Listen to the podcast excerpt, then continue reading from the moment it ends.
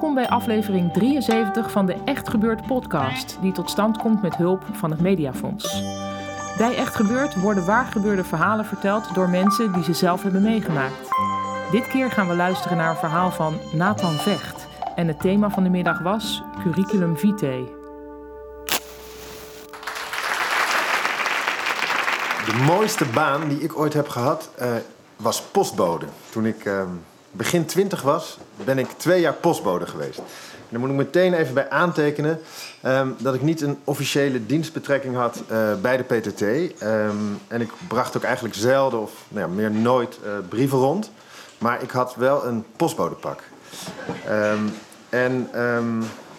Ik wil jullie graag vertellen over de eerste dag dat ik dat postbodepak aantrok. Want op die dag is iets heel bijzonders gebeurd.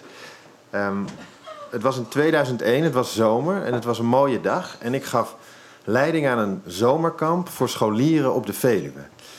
Moet ik trouwens, voordat ik dat vertel, eerst bij vertellen. Voor de mensen die hier nog nooit een postbodepak aan hebben getrokken, is het goed om te weten wat er gebeurt als je zo'n pak aantrekt. Want wat er dan gebeurt is, iedereen gaat heel erg aardig tegen je doen. En er gaan ook deuren open die normaal gesloten blijven. Je zou eigenlijk kunnen zeggen, iedereen vertrouwt de postbode. Een voorbeeld, bijvoorbeeld, ik heb een keer had mijn postbodepak aan en toen ben ik beland op het huwelijksfeest van Willem-Alexander en Maxima. En dat ging als volgt. Ze hadden de dag voordat ze gingen trouwen, was er een feest in de Amsterdam Arena en er kon een cultureel geschenk gaven ze dan en dan kwam er een dwarsdoorsnede van de Nederlandse bevolking, mocht dan komen kijken naar een dwarsdoorsnede van de Nederlandse cultuur. En een vriend van mij had om redenen die nog steeds een beetje duister zijn een handvol kaarten. En dus ik ging mee en ik dacht, in die tijd trok ik dus vaak dat postbodepak aan. Ik dacht, dit lijkt me wel een geschikte gelegenheid. En we liepen door de Amsterdam Arena en naar onze plaatsen, ergens 3 hoog achter. En toen kwamen we langs een skybox. En boven de deur van die skybox stond KPN Lounge. En voor de deur van die skybox stond een beveiliger. En toen vloepte ik eruit. En ik weet nog steeds niet precies hoe dat kwam. Maar met zo'n pak aan krijg je dus allemaal wonderlijke krachten die boven komen. Ik zei, ik ben postbode van het jaar. En we zijn uitgenodigd in de KPN Lounge. Maar we hebben een groot probleem. Waar is de KPN Lounge? En toen zei die beveiliger, die is hier. En toen mochten we allemaal naar binnen. Maar dat is ook dus goed om te weten dat mensen vertrouwen niet alleen de postbode, maar dus ook de vrienden van de postbode. Nou, in die KPN-lounge stond het voltallig paarse kabinet onder leiding van Wim Kok en de top van het bedrijfsleven en alle Nederlandse gouden medaillewinners van de Olympische Spelen. Dus ik kwam binnen en toen zag ik Yvonne van Gennep staan. Dus toen heb ik maar haar gefeliciteerd met haar 3 gouden medailles. En dat was een kleine 15 jaar te laat. Maar dat vond ze dus niet erg. Dat is ook een belangrijk aspect. Normaal als mensen te laat komen, dan wordt iedereen pissig. Maar als een postbode te laat komt, dan maakt dat niet uit. Mensen zijn zelf nog blij dat het bericht alsnog dan komt. En vanaf de KPN-lounge kon je rechtstreeks de eretribune oplopen. En bovenaan die eretribune was dan weer de Koninklijke Loge. En omdat we niets wilden missen van het geschenk aan het volk, zijn we toen maar meteen gaan zitten, direct naast die Koninklijke Loge. En toen stroomde het stadion vol en de eretribune kwam vol. En het net genoemde paarse kabinet onder leiding van Wim Kok kwam precies zo hier onder mij zitten. En achter ons stroomde ook die Koninklijke Loge vol. En het kabinet draaide zich op een gegeven moment om. Dus ik draaide me ook om. En toen kwam recht achter me Nelson Mandela zitten. En Nelson die keek mij aan, wel vriendelijk. En die knikte me zo'n beetje vriendelijk toe. Dus dat knikte maar zo terug. Maar ik dacht iets te zien van, ik heb dan een tijd gevangen gezeten, maar die jongen die gaat steeds elke ochtend voor dag en dauw op pad met die brieven door weer en wind. Dus, ik zag dacht een soort van herkenning te zien. Het was natuurlijk een afzien. Maar wat er... We hadden geen tijd om daar echt langer op door te gaan, want toen begon Trijntje Oosterhuis te zingen. En toen Trijntje Oosterhuis klaar was met zingen, toen kwam er een open auto het veld op rijden en daar zaten Willem-Alexander en Maxima in. En die maakten zo'n rondje over het veld en die stopten bij de eretribune. En daar stapten ze uit en daar maakten ze aanstoot om zo over de trap langs alle hoogwaardigheidsbekleders naar die Koninklijke Loge te gaan. En ik weet niet of jullie wel eens de finale van Wimbledon hebben gezien. Maar daar komt altijd bij de prijsuitreiking komt de hertogin van Kent aanzetten. En dan maken de ballen jongens en meisjes, die maken zo'n haag. En dan stopt de hertogin van Kent altijd bij het enige zwarte ballenmeisje om een praatje te maken. Dus Maxima met Willem-Alexander in de kielzocht, die liep zo die trap op. En die zag tussen al die driedelige pakken, mannen in pak en al die vrouwen in mandpakjes, zag ze een postbode staan. En, ja, en wat er toen gebeurde was dat zij liep, dus vlak voordat ze bij die loge aankwam, stopte ze om een praatje te maken met de postbode. En toen heb ik maar gezegd dat ik postbode van het jaar was. Wat ja, natuurlijk wel enigszins bezijden de waarheid was. Maar zo'n, als je de waarheid ergens een beetje ruim zou kunnen nemen, is dat denk ik op een sprookjeshuwelijk.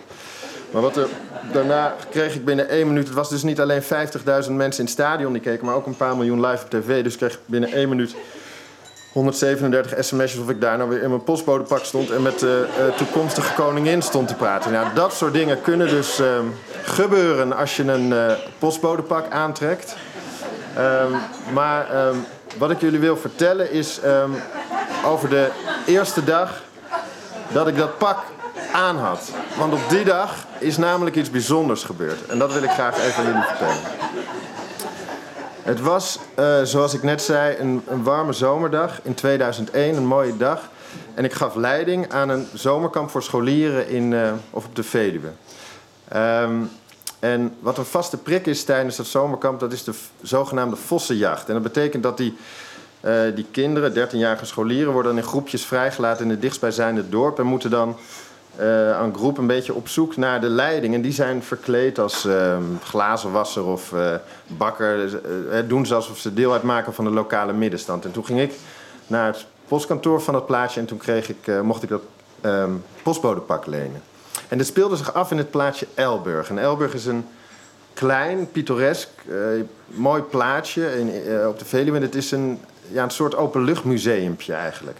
En ik slenterde in mijn nieuwe pak, want dat zat lekker. En ik slenterde een beetje door dat dorpje of stadje. En ik kwam aan de rand van de stad, bij die vestingwal, uit bij een kleine begraafplaats. En het was, daarachter strekte zich meteen het weiland uit. Het was een prachtige plek.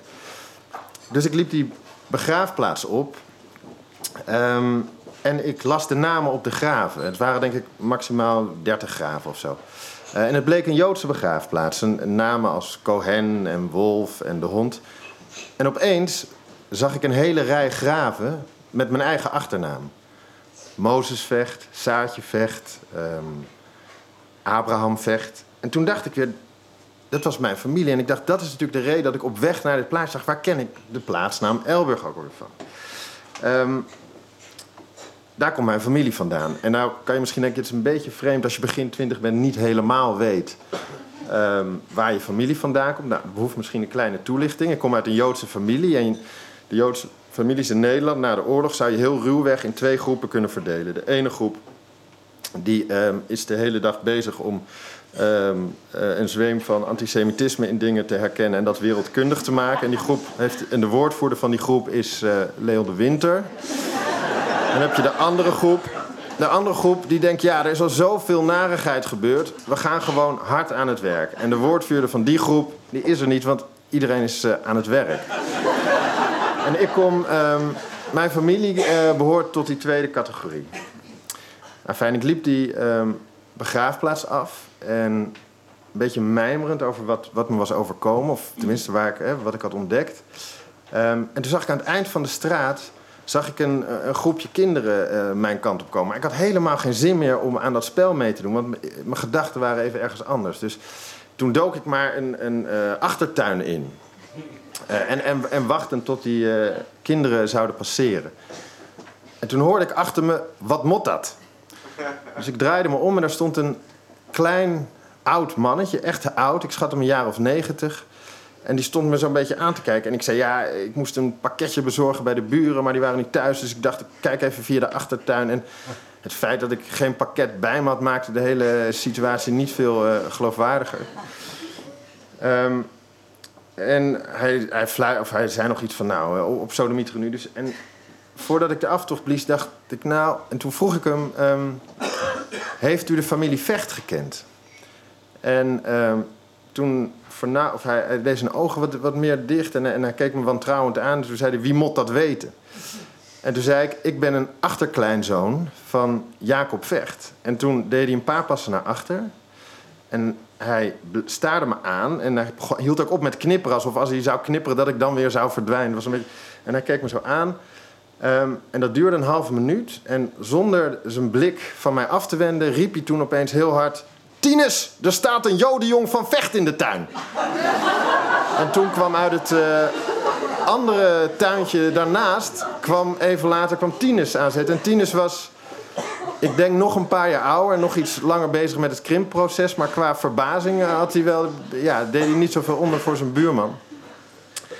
En even later zat ik bij Tines aan de keukentafel. En kreeg ik een glas in mijn postbodepak. En kreeg ik een glas jenever ingeschonken.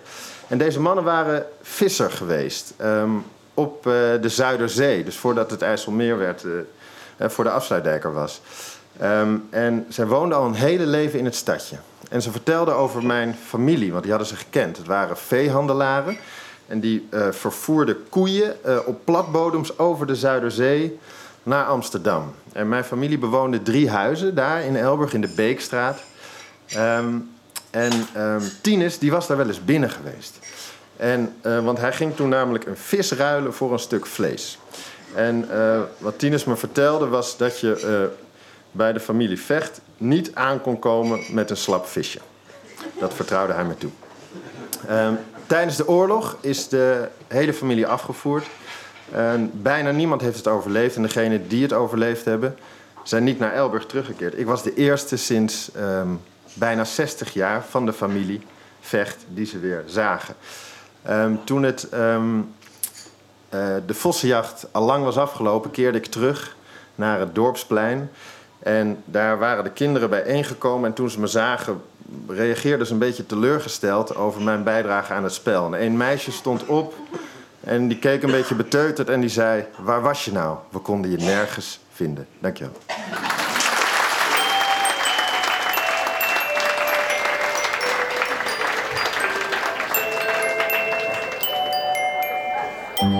Dat was het verhaal van Nathan Vecht...